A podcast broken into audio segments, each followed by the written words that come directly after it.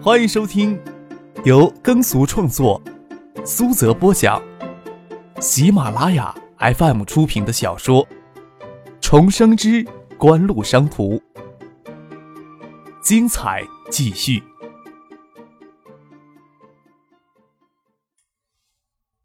第三百八十八集。凌晨三点钟。从叶真明在港岛西区的临时公寓离开，夜里的雨还没有停，车行驶的声音很静，能听见车窗外的雨滴声。张可坐在车里，拿起手机拨通姚文胜的电话。虽说是凌晨三点钟，张可找姚文胜倒是没有顾虑的。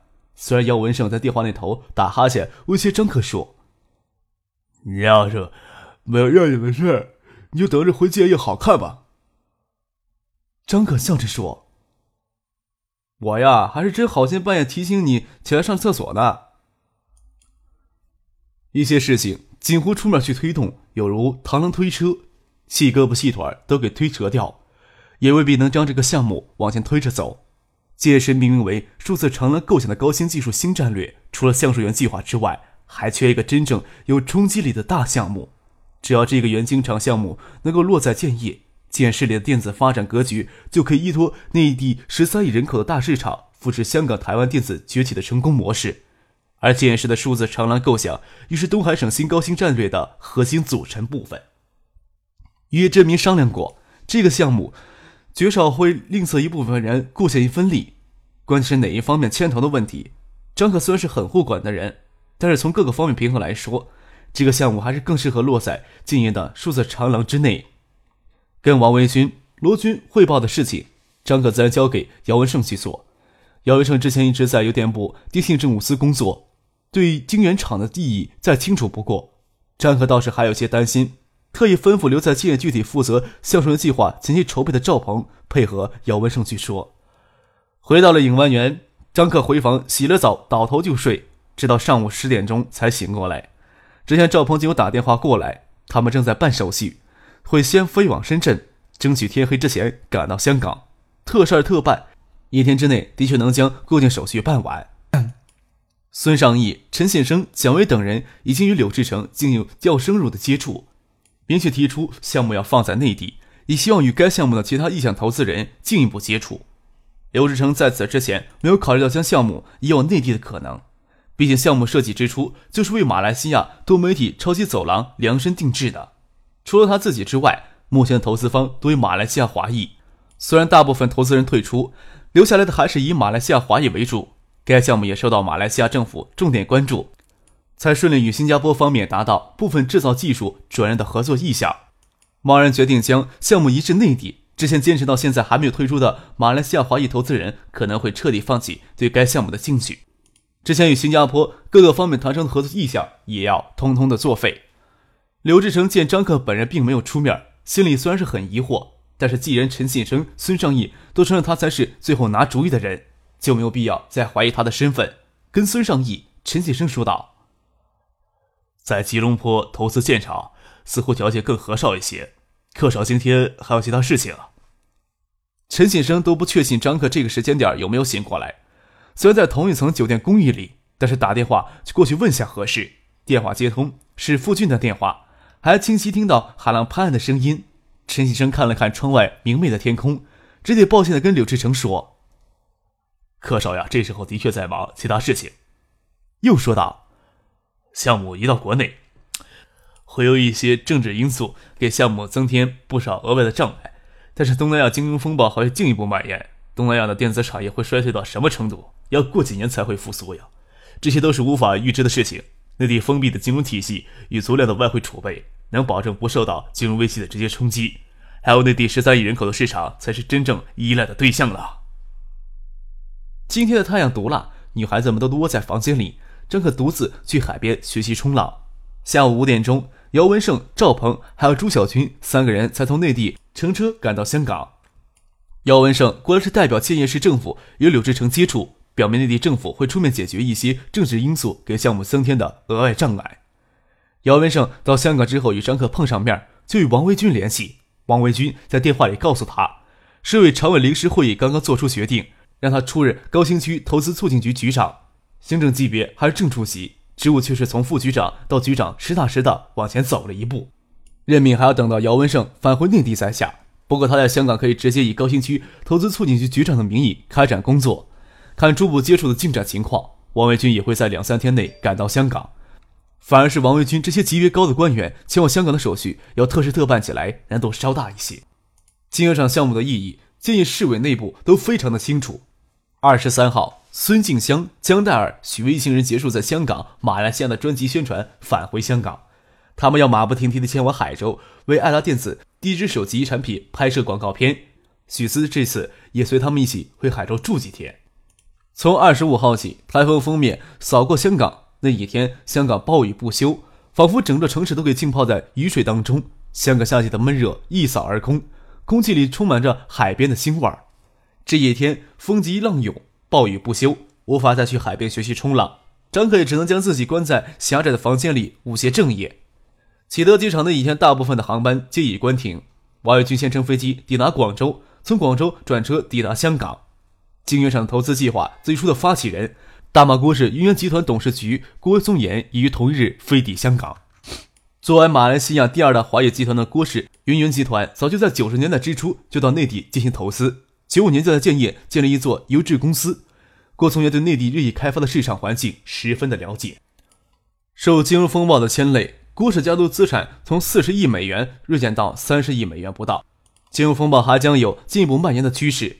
郭松元最初的计划拿出三亿美元来支持在吉隆坡的建晶圆厂。此时虽然没有完全放弃对该计划，他个人出资规模已经降到六千万美元了。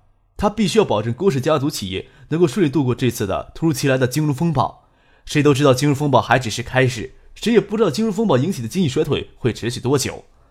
刘志成心里也明白，经济形势进一步恶化，继续坚持将晶圆厂建在马来西亚已经不大现实了。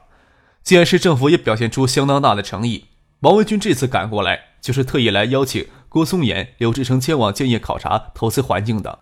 为了避免引起台积电与台湾地区当局的警惕，邀请接待并没有直接以建业市政府的名义，而是由陈先生以爱达电子的名义将邀请函正式传真到台积电集团总部。陈先生与柳志成在香港的偶遇似乎真成了偶然。爱达集团在过去的两年时间里迅速崛起，成为内地叠机企业的领军企业，如今手里又握有内地第一批的四张手机生产牌照中的一张。另外三家公司联信、联讯、东兴获得手机牌照之后，都迅速推出自己的产品。爱达电子还在筹备生产阶段，谁都不晓得爱达会何时推出自己的第一款手机产品。但是爱达已经成为任何一家海外厂商想要开拓内地市场就无法忽视的电子企业。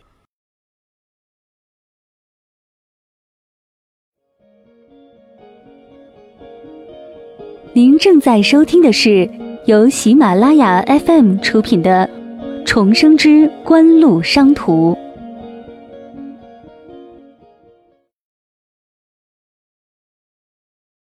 香港中联办自然积极促进郭松岩、刘志成前往建业考察。二十六日之前，就为他们办妥一切的入境手续。王伟军在香港停留一天，二十八号就在孙尚义、陈引生等人的陪同下，将郭松岩、刘志成转到广州接回建业。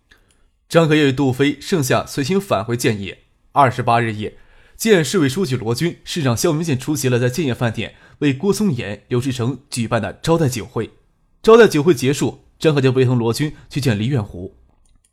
很久没有到新梅院了。徐月平原先在新梅院的住处暗着灯，迄今为止还没有人搬进去住。不管如何，徐月平都不可能再回东海了，说彻底退下来回东海定居。罗军遵循着张克的视线，看了一眼给黄昏路灯清白、内部却没有亮灯的别墅。他刚调到建业担任市委书记不久，徐月平就给调出东海。与徐月平接触不多，但是知道徐月平是那种性格分明的官员，性格分明会显得与周遭的环境有些格格不入。车在李远湖家前停下来，高真出来开门。张克对李远湖这个与谢江交密甚稳的秘书自然没有太多的好感，只是随罗军淡然的打声招呼。李远湖站在楼下的客厅里迎接张克与罗军的到来。张克是第一次进入李远湖在新闻院的住处，毕竟是八十年代末商业出资筹建高级官员住宅区，建筑风格还是偏旧式的，就不会显得太奢华。倒是李远湖家的办公室、书房典雅别致一些。走进李远湖的书房，罗军却没有特别的客气，眼睛微眯着，等高真出去才肯开口说话。张克自然是也压着嗓子不说话，看得出罗军对李远湖这个秘书也不大喜欢。建市的经济管辖权不在省内，罗军连李远湖的账都不大买，自然无需对李远湖的秘书加以颜色。待高真走出书房，张可才将事情原委汇报给李远湖听，说道：“国内一直筹备着要建晶圆厂，但是也没有一批高水准的工程技术人员，晶圆厂是建不起来的。虽然现实中的困难还是有很多，眼下却实际解决了引进工程技术人员方面的困难，应该说是近几年内难得的一次机遇了。”项目引进具体由建业市委政府出面，不过还要省里配合支持。省市两级政府都要相继推出高新技术发展的新战略，都要没有权利不争取这个项目的可能。投资建晶圆厂，可能在世界范围内还谈不上什么特别的举足轻重，但是对建业市，特别是对建业市的数字长廊构想意义非同凡响。再有锦湖的橡树园计划配合，建设的电子产业就可能在国内独树一帜。送走罗军、张克。吕远湖站在书房里，看着前面那栋没有亮灯的别墅，回忆他的前任在东海省两年主政工作所采取的种种措施。七月初泰发最先爆发金融危机，中央就下文要求各省内审计审查、审视两级国内独头公司的财务状况。这大概是外经贸主任叶振民对亚洲经济事态观点首次在中央占据上风，还应该包括叶振民接任香港中联办副主任一职。除了在外贸型企业会受到金融危机的直接影响之外，一直以来承担地方政府对外融重任的省市级两级信托公司，成了国内金融危机受牵连最大的重大隐患之一。不查不知道，一查吓一跳。仅广东国际信托集团在亚洲地区的短期美元外债规模已经达到三十亿美元之多。中央当即责令广东省政府立即采取措施，随即又派出工作小组进驻各个沿海开放城市的省国投公司查账。问题很严重，各省市的国投公司利于政府给予的便利条件。对举外债，对内放债，管理又相当的混乱。也许仅东南沿海各城市的国投公司累计坏账规模可能达到百亿美元之多。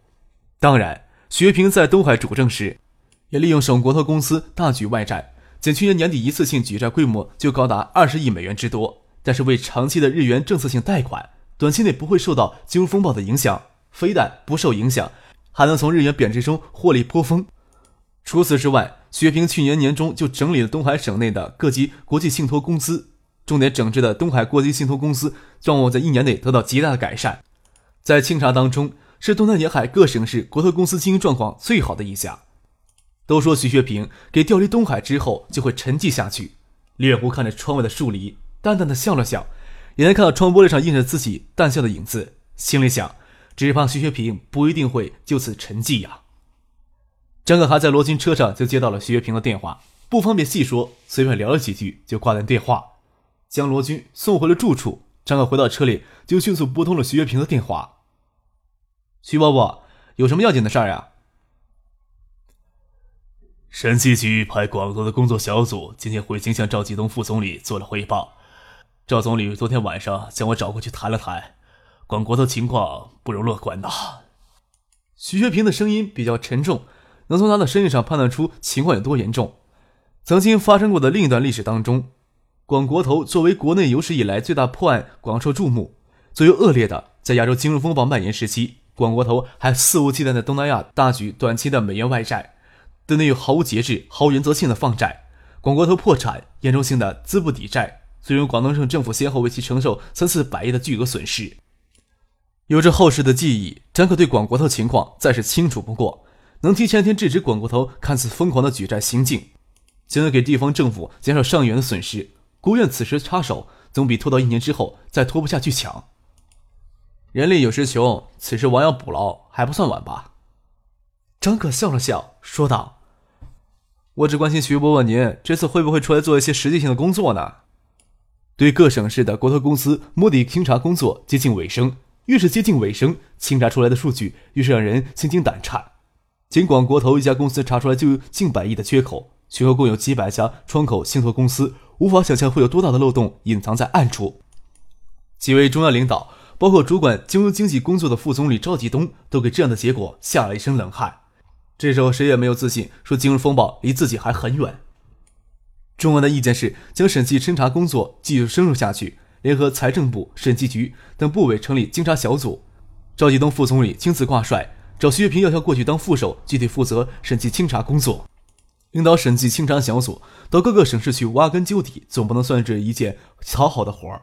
但是毕竟出来做一些实际的工作，当然，这并不是张可希望看到的理想结果。与其出来主持清查工作，还不如再安静的等上一年。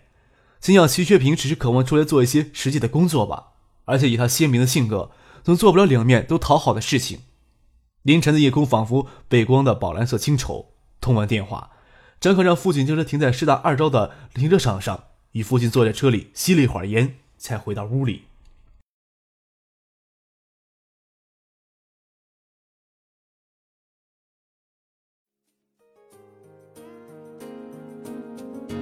听众朋友，本集播讲完毕，感谢您的收听。